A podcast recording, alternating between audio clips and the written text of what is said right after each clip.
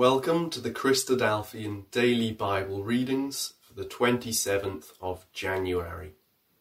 Our first reading today is Genesis chapters 44 and 45.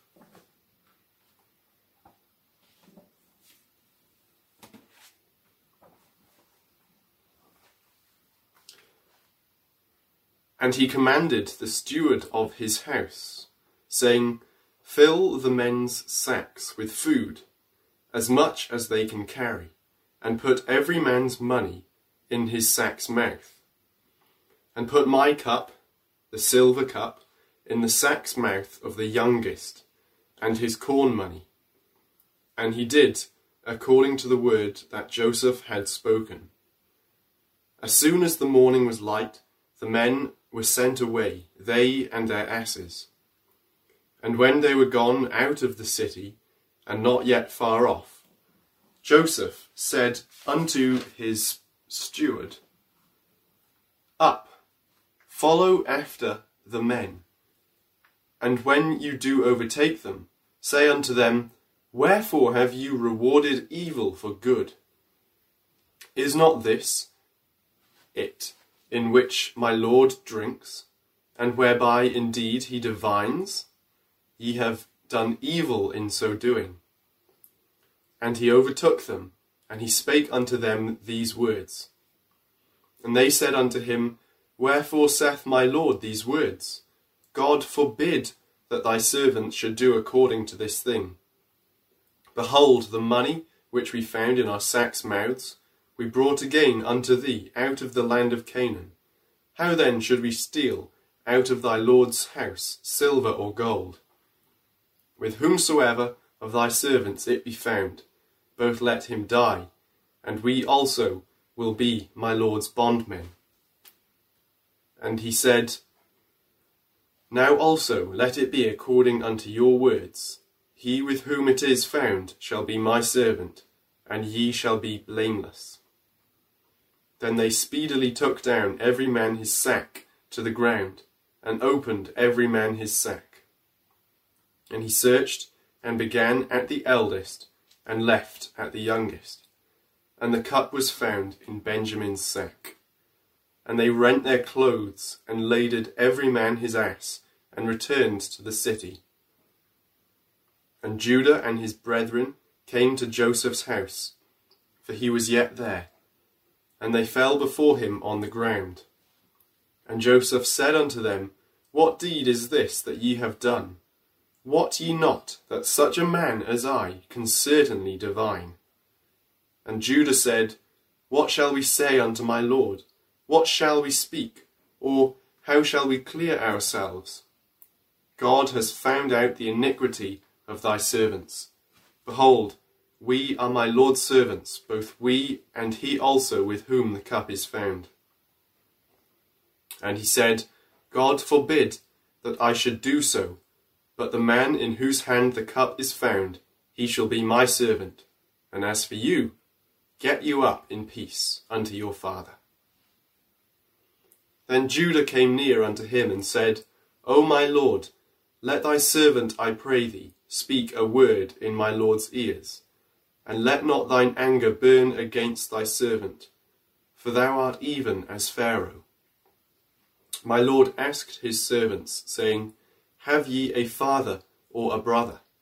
And we said unto my Lord, We have a father, an old man, and a child of his old age, a little one. And his brother is dead, and he alone is left of his mother, and his father loves him. And you said unto your servants, Bring him down unto me, that I may set mine eyes upon him. And we said unto my Lord, The lad cannot leave his father, for if he should leave his father, his father would die. And you said unto your servants, Except your youngest brother come down with you, you shall see my face no more. And it came to pass, when we came up unto your servant my father, we told him the words of my Lord. And our father said, Go again, and buy us a little food. And we said, We cannot go down, if our youngest brother be with us. then we will go down, for we may not see the man's face, except our youngest brother be with us. And thy servant, my father, said unto us, Ye know that my wife bare me two sons. And the one went out from me, and I said, Surely he is torn in pieces, and I saw him not since. And if ye take this also from me, and mischief befall him, ye shall bring down my grey hairs with sorrow to the grave. Now therefore, when I come to thy servant my father, and the lad be not with us, seeing that his life is bound up in the lad's life, it shall come to pass, when he sees the lad is not with us, that he will die. And thy servant shall bring down the grey hairs of thy servant our father with sorrow to the grave. For thy servant became surety for the lad unto my father, saying, If I bring him not unto thee, then I shall bear the blame to my father for ever. Now therefore, I pray thee, let thy servant abide instead of the lad, a bondman to my lord, and let the lad go up with his brethren. For how shall I go up to my father, and the lad be not with me, lest, peradventure, I see the evil that shall come on my father. Then Joseph could not refrain himself before all them that stood by him, and he cried, Cause every man to go out from me. And there stood no man with him, while Joseph made himself known unto his brethren. And he wept aloud, and the Egyptians and the house of Pharaoh heard. And Joseph said unto his brethren, I am Joseph. Does my father yet live? And his brethren could not answer him, for they were troubled at his presence. And Joseph said unto his brethren, Come near to me, I pray you. And they came near. And he said, I am Joseph, your brother, whom ye sold into Egypt. Now therefore, be not grieved nor angry with yourselves, that ye sold me hither. For God did send me before you to preserve life. For these two years has the famine been in the land, and yet there are five years in the which there shall neither be earing nor harvest. And God sent me before you to preserve you a posterity in the earth, and to save your lives by a great deliverance.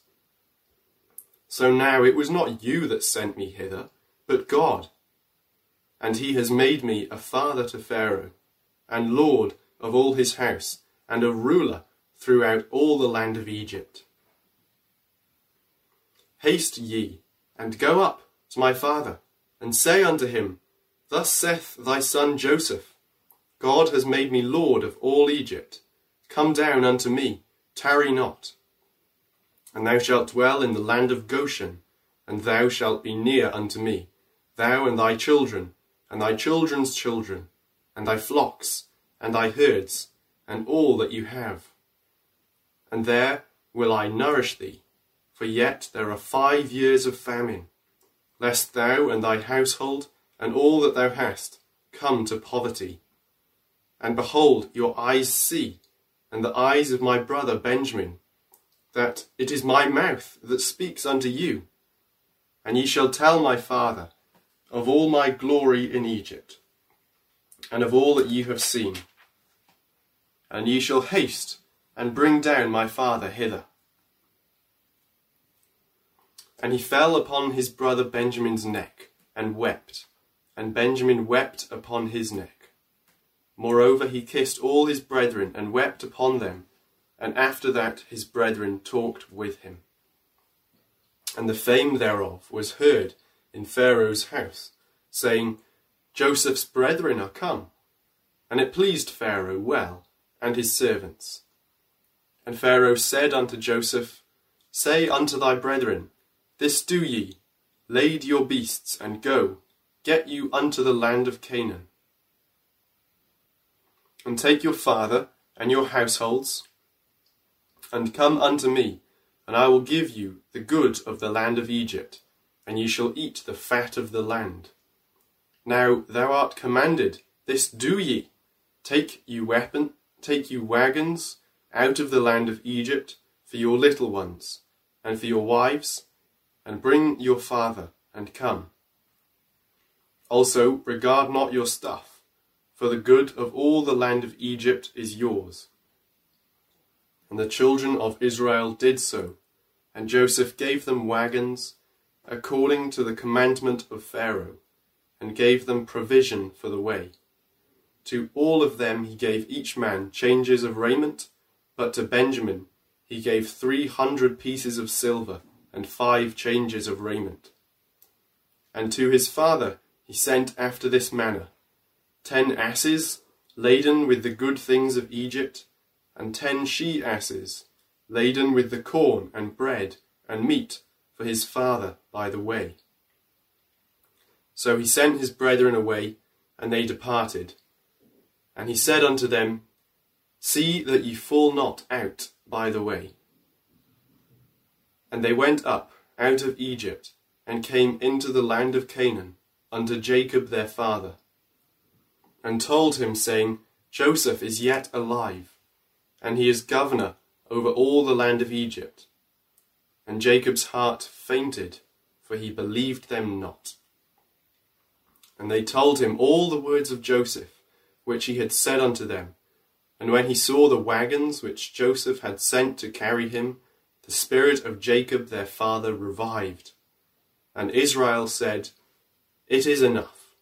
Joseph my son is yet alive. I will go and see him before I die. Our second reading is Psalm 49.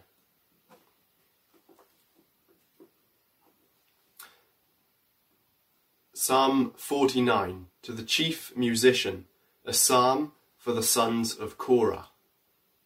Hear this, all ye people, give ear, all ye inhabitants of the world, both low and high, rich and poor together.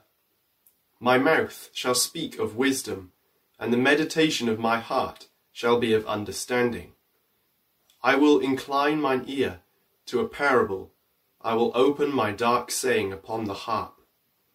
Wherefore should I fear in the days of evil, when the iniquity of my heels shall compass me about? They that trust in their wealth and boast themselves in the multitude of their riches, none of them can by any means redeem his brother, nor give to God a ransom for him. For the redemption of their soul is precious, and it ceases forever. That he should still live forever and not see corruption. For he sees that wise men die, likewise the fool and the brutish person perish, and leave their wealth to others. Their inward thought is that their houses shall continue for ever, and their dwelling places to all generations, and they call their lands after their own names. Nevertheless, man, being in honour, abides not he is like the beasts that perish. This their way is their folly, yet their posterity approve their sayings. Selah. Like sheep, they are laid in the grave. Death shall feed on them, and the upright shall have dominion over them in the morning, and their beauty shall consume in the grave from their dwelling. But God will redeem my soul from the power of the grave, for he shall receive me. Selah. Be not thou afraid when one is made rich, when the glory of his house is increased. For when he dies, he shall carry nothing away, his glory shall not descend after him. Though while he lived, he blessed his soul, and men will praise thee when thou doest well to thyself. He shall go to the generation of his fathers, they shall never see light. Man that is in honour and understands not is like the beasts that perish.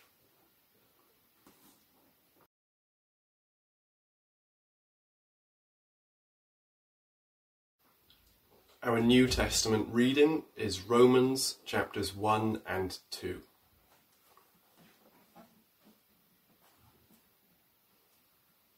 Paul, a servant of Jesus Christ, called to be an apostle, separated unto the gospel of God, which he had promised afore by his prophets in the Holy Scriptures, concerning his Son, Jesus Christ our Lord, which was made of the seed of David according to the flesh, and declared to be the Son of God with power, according to the Spirit of holiness, by the resurrection from the dead, by whom we have received grace and apostleship for obedience to the faith among all nations for his name, among whom are ye also the called of Jesus Christ.